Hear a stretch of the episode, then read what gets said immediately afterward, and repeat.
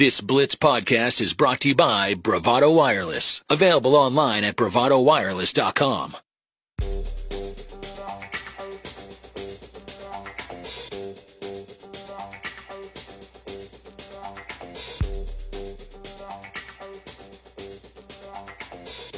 The Blitz is broadcasting in HD on your FM dial. Turn your HD equipped radio to 106.9 KHTT HD2.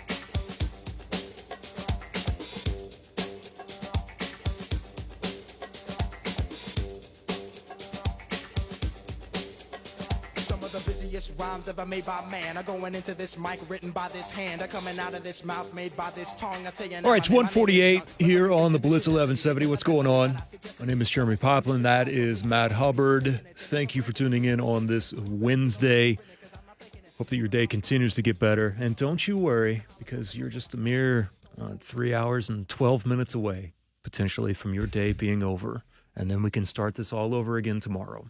Let's hit up the hotline and welcome in from Tulsa Bone and Joint, tulsaboneandjoint.com, Dr. Christopher Crane, who joins us at this time each and every single week here on a Wednesday. What's up, Dr. Crane? How are you doing today, man? I'm good. How are you? Doing well. Doing well. Happy that I'm not having to go see you after slipping on ice or snow uh, this morning. So it's always great when I don't have to worry about you know, breaking a bone or falling over and having some sort of injury that I know so many people have when we have inclement weather at this time. So just thankful, right, that we, uh, at least in my part of the woods, we were in the uh, donut of just rain surrounding the city of Tulsa. Yeah, we didn't get much where and so I was glad to see that. Made it an easy drive coming in, um, and it's definitely something that we see a spike in falls and injuries every time it gets icy like that. Oh uh, yeah, there is no doubt whatsoever. Uh, all right, so there, I think there are a number of uh, things that we can get into, but I had sent you a text earlier because the big talking point the entire week until we even get to Sunday is going to be on Pat Mahomes and his dreaded high ankle sprain. Now that it has been confirmed completely. Um, Doc, I mean, we can talk about the, the high ankle sprain just in a very generic form, uh, and you can kind of explain a little bit about why it makes it so difficult. But I also want to get into you with kind of the process too that the Chiefs did on the sidelines. But first, let's just start with the high ankle sprain in general. Uh, what typically that that is, and and how much that this can actually limit a, a competitor like Pat Mahomes in the future. Yeah, so the high ankle sprain is a little different. Most people are familiar with the lateral ankle, the stabilizer ligaments on the fibula uh, on the outside of the ankle, and those are the ones that we sprain pretty easily with rolling and inversion injuries. Um, but the high ankle sprain is much less common and a little more trouble. Uh, so in in sprains without any kind of fracture, these are only about 0.5% of the time. This isn't a super common issue. It's much more common to have that lateral ankle be the issue. Um, but when it does happen, it's a sprain of the syndesmosis, which is a ligament that sits between the two bones in the lower leg. So you got the tibia, the fibula, uh, right above the ankle is a little ligament holding those together. And there's just a little bit of mobility in that holding uh, it together as you walk, and as the pressure comes in and across that foot uh, over and over, it allows for that uh, joint to stay stable. And so if you sprain it, the big issue is that each step tends to hurt, and that these don't tend to, for at least a time, want you to put a lot of weight on this and tolerate much weight bearing, even just with walking or standing. And so that's a much more significant limitation than we see with those lateral ankle sprains.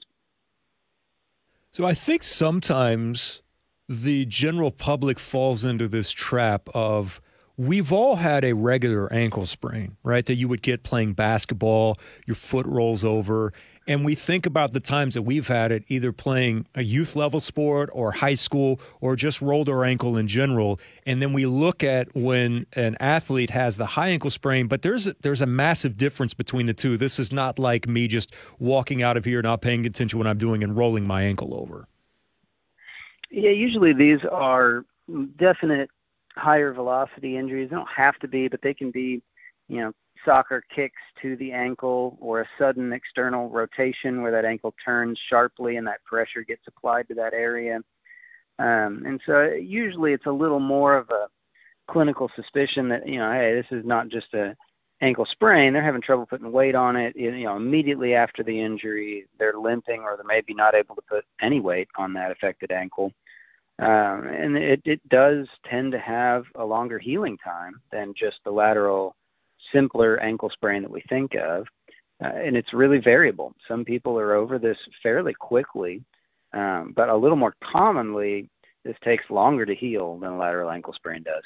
And there are different levels of severity in a, even in a high ankle sprain because I think the other example that we have in this is something that happened in the late game on Sunday, which was the Tony Pollard injury, which is, I mean, he suffered a high ankle sprain, but he also uh, uh, had the fractured fibula in the loss. Is that am I am I right in that thinking that the extreme level is what happened with Tony Pollard compared to Pat Mahomes? Yeah, that's definitely uh, one of the things we look at with ankles in particular, but everywhere in the body, is what other injuries are associated with it. We talked a little bit about this with knees in terms of PCLs, how when it's just by itself, that's okay. But when there's other injuries, it's not as good of a sign. And it's the same thing here. If it's an isolated sprain or lateral ankle sprain and a high ankle sprain together, that isn't as common, but it's also hopefully a little better of an outcome as compared to a fracture, which is more common. In about 13% of ankle fractures, you also injure that syndesmosis or its attachment site. And so having a fracture and an injury at that uh, ligament, it adds to the recovery time and it increases the likelihood that you may need some surgery to help add stability to that and let it heal. So when this injury happened with Pat Mahomes, there was one thing that went through my mind, and I could I'm probably wrong on this. By the way, I'm wrong all the time, and that's fine. But as I was watching him and his reaction on the sideline, um, he had suffered the injury, and there was a back and forth with the head athletic trainer, the doctor, and Andy Reid and they were trying to basically tell him, look, you're not coming back in. You need to go get checked out. And Mahomes was arguing against that.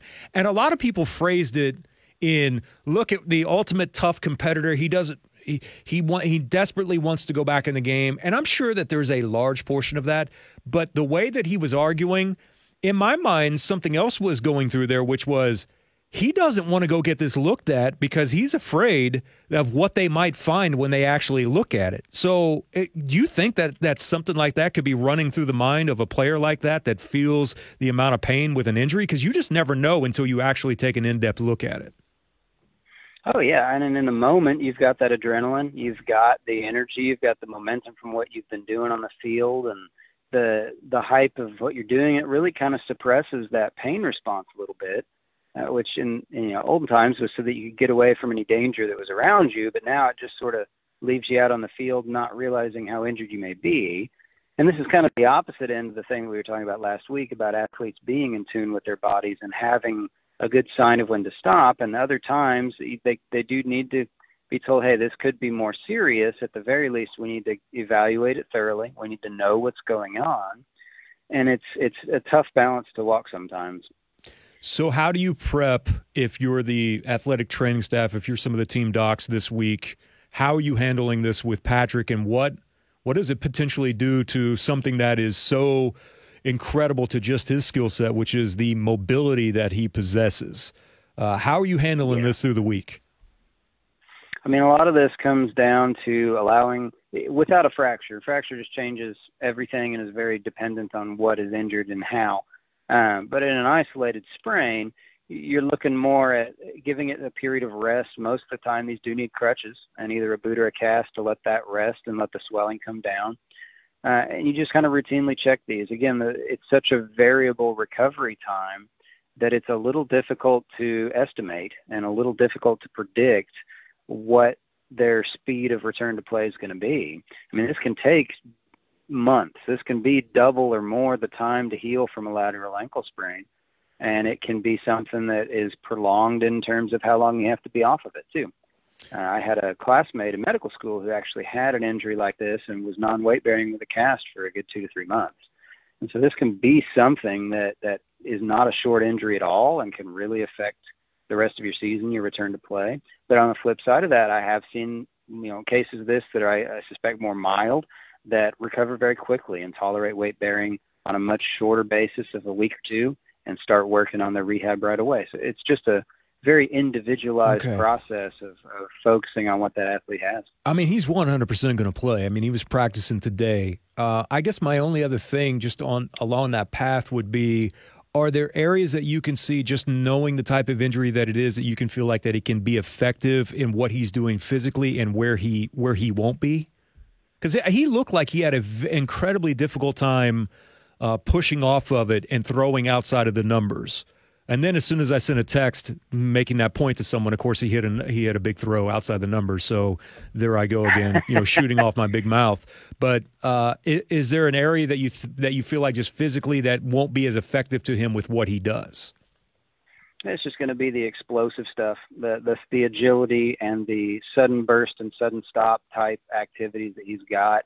It's going to be that side to side stability that's going to add a little extra stress, and it's going to be those rotational forces that kind of try to almost push the two bones further apart and add stress to that syndesmosis. That's one of the tests that we'll do in the clinic is kind of get the ankle in a position and rotate it that would apply stress to that area and tension.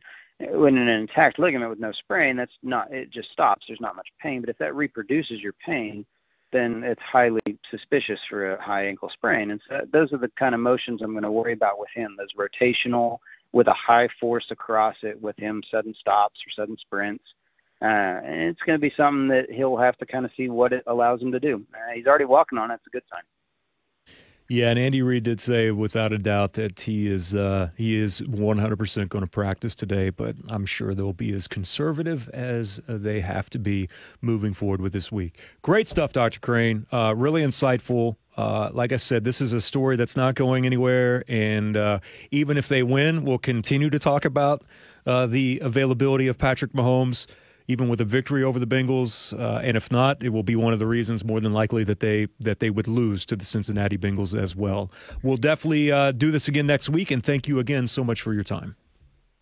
Sounds great. Good talking with you. That's Dr. Christopher Crane joining us here on the Blitz 1170 each and every single Wednesday here at 145 on the Blitz as we go inside the world of sports injuries. TulsaBoneandJoint.com. Check out the website right now. Oh, and might I suggest that when you go to the website, you look at each and every single last one of the physicians that they have available for you, what their area of expertise is, expertise, and you can also book appointments and see everything that Tulsa Bone and Joint has to offer. Timeout. We'll come back. Jacob Unruh will join us next here on the Blitz, talking a little Oklahoma State on your home for the Oklahoma State Cowboys, the Blitz 1170. Thank you for listening to this exclusive Blitz 1170 podcast from Bravado Wireless.